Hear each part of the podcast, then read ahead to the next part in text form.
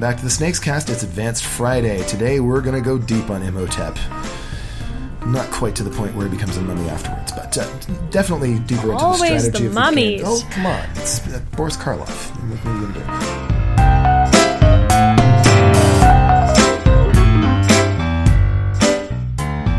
About the A sides and the B sides and why they're different. But today we want to go into a little bit more about why you would choose to use the A sides and the B sides. When I'm teaching Imhotep to new players, I pretty much always use just the A sides, but that's not all there is to it. And it's interesting because I actually find that the A side is a little less accessible than the B side is. so?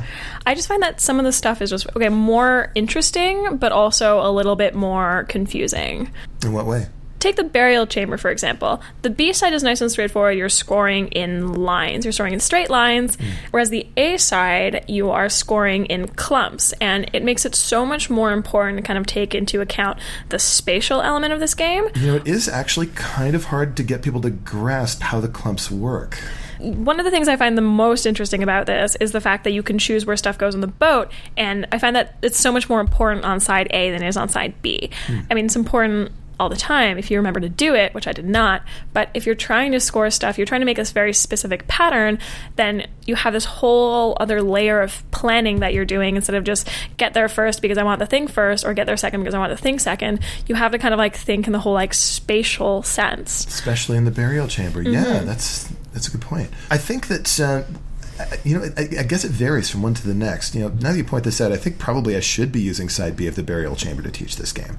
Uh, the market, though, side A and side B, it's it's it's the reverse. Side B is the one that's got the trickier extra thing. Mm-hmm. So the difference, the, the big difference between side, side A and side B is side A has slots for four cards face up that everyone gets to see, and side B has three slots face up and then one slot for two face down cards where you get to take both of them, decide which one you want to keep, and then chuck the other one. So it's a gamble.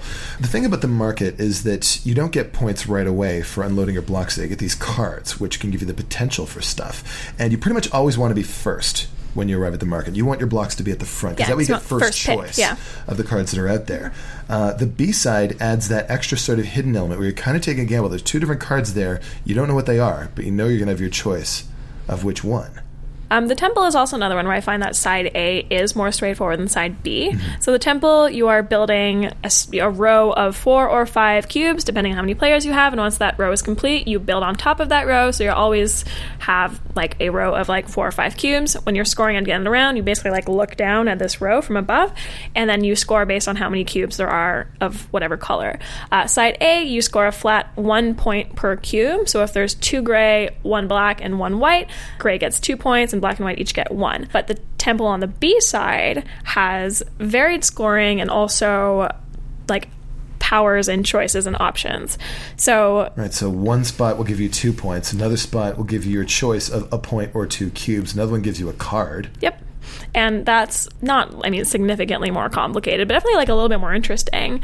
And again, talking about the whole like spatial planning thing, mm-hmm. it is definitely in your best interest to try to get on the two pointer side, or if you're hoarding cards for some inexplicable reason, to go on the card space.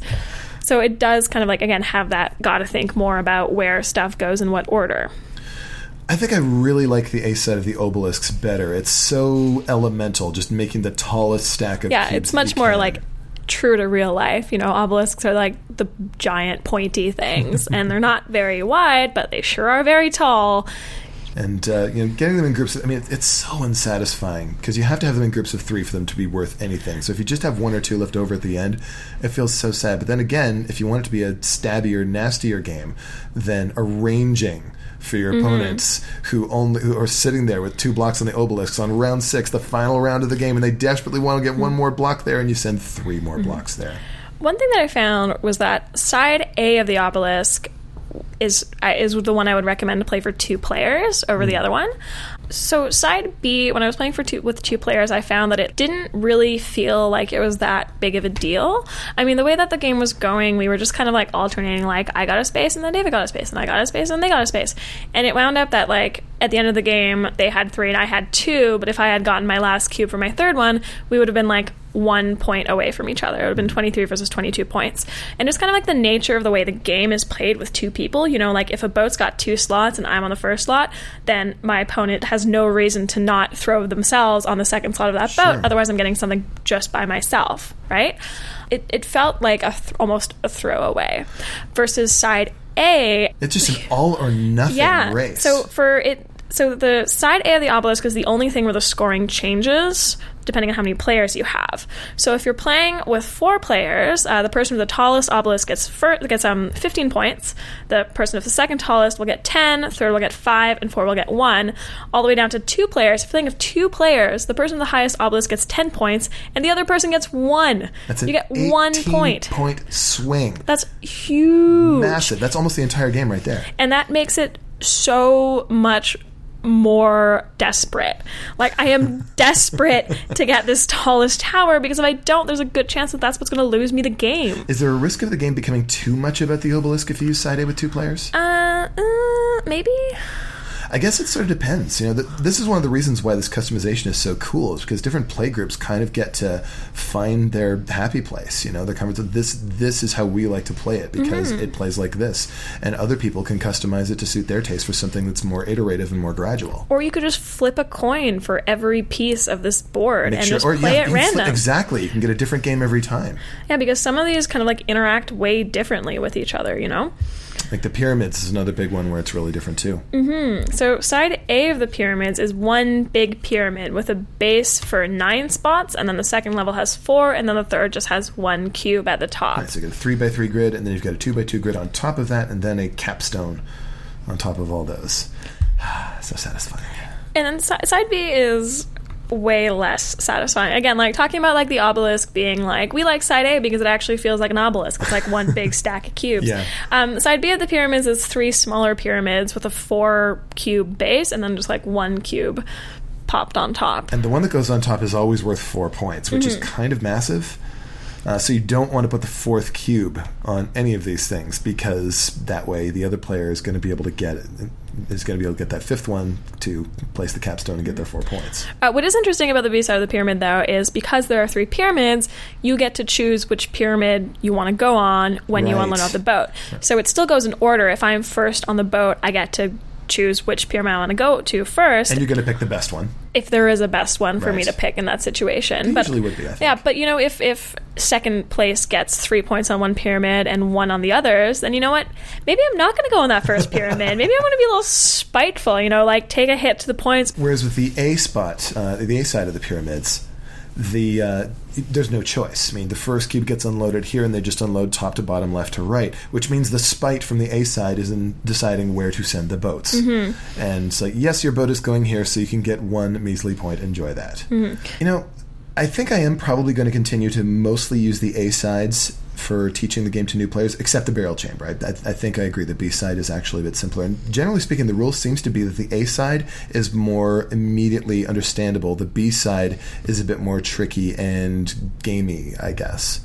But uh, even that might not necessarily be enough for some players. Um, the same thing that makes Imhotep so accessible and so great as a cafe game can also be kind of a negative for the sort of more uh, expert type players who really, really want a game that's going to have really tough, challenging decisions at every corner. The, your decision space in Imhotep is really nicely constrained. Like that little sledge where you keep your your blocks, it's only got room for five. Which means if you've already got three, four, five blocks sitting there, you're never going to do the thing where you take three blocks because the extras will just spill over. Uh, if your sledge is empty, you're pretty much always going to take three. If all the boats are full, then you either are going to take three or sail one of these in. If all the boats are empty and your sledge is full, you have to place one. So, in any given turn, generally speaking, you're although it may seem that the choices are, are fairly broad, the game sort of funnels you in to a few clear, simple, obvious choices, which make it easy and accessible for new players.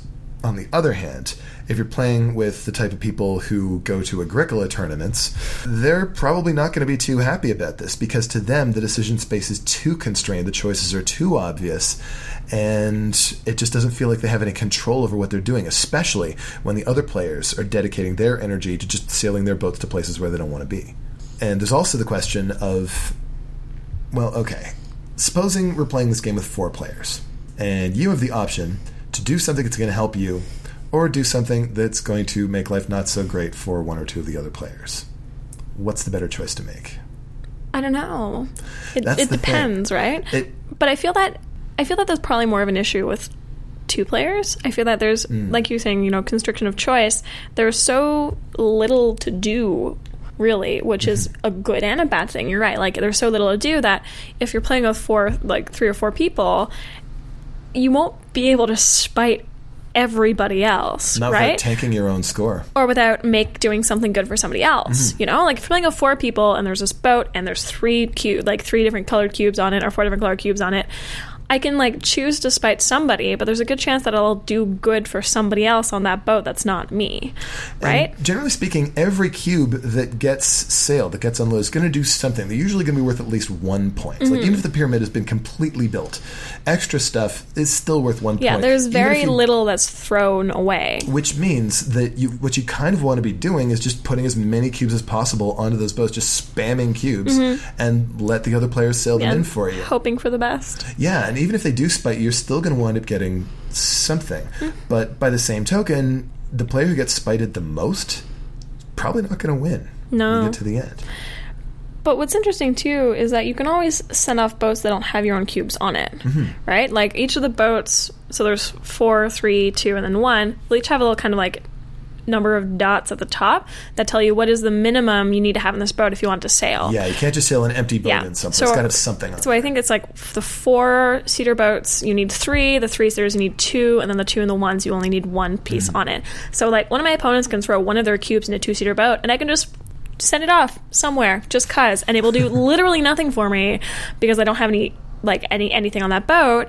But you know maybe it'll keep them away from that thing that I really want them to be kept away from, Mm-hmm. or it'll like fill out a slot that. They could have, you know, spammed with more cubes later and gotten more points from, but now they just get the one. Yeah, in that two player game with that all important rush for the obelisk, Mm-hmm. if your opponent has a boat with three of their cubes on it and it's your turn, probably not leave that open so they can sail it Nope. over to the obelisk and Nope. get that 18 point swing. Probably put it someplace else, anywhere else. Literally anywhere else. Right, that'll do it for this week on the Snakes Cast. We hope you enjoyed this look at Imhotep. You can get in touch with us at podcast at snakesandlattes.com to let us know what you think, or if there's other stuff you'd like us to talk about, or just want to say hi. The Snakes Cast is produced by Dax Audio and music is provided by Ben Sound. Tune in next week when we talk about board games with a theme of food. Food. Uh, the opinions expressed on the Snakes Cast are those of the presenters and guest and nobody else's. See you next week, everybody.